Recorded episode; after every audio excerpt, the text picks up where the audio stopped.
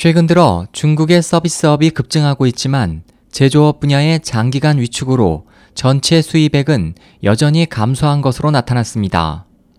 월스트리트 저널은 25일 미국 샌프란시스코 연방준비은행의 보고서를 인용해 지난달 중국의 수입액이 연율 기준으로 약 19% 감소했다면서 라구람 라잔 인도 중앙은행장도 최근 중국의 수요 둔화가 인도 경제에 충격을 주고 있다고 경고했습니다.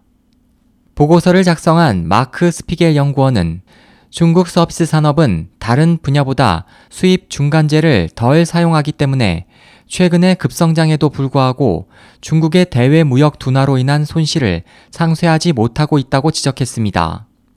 그는 또 중국에 각각 공산품과 원자재를 공급해온 선진국과 신흥국들이 계속되는 중국의 수요 둔화가 중국 금융시장에 또 다른 통화 절하로 이어질 것을 우려하고 있다고 덧붙였습니다.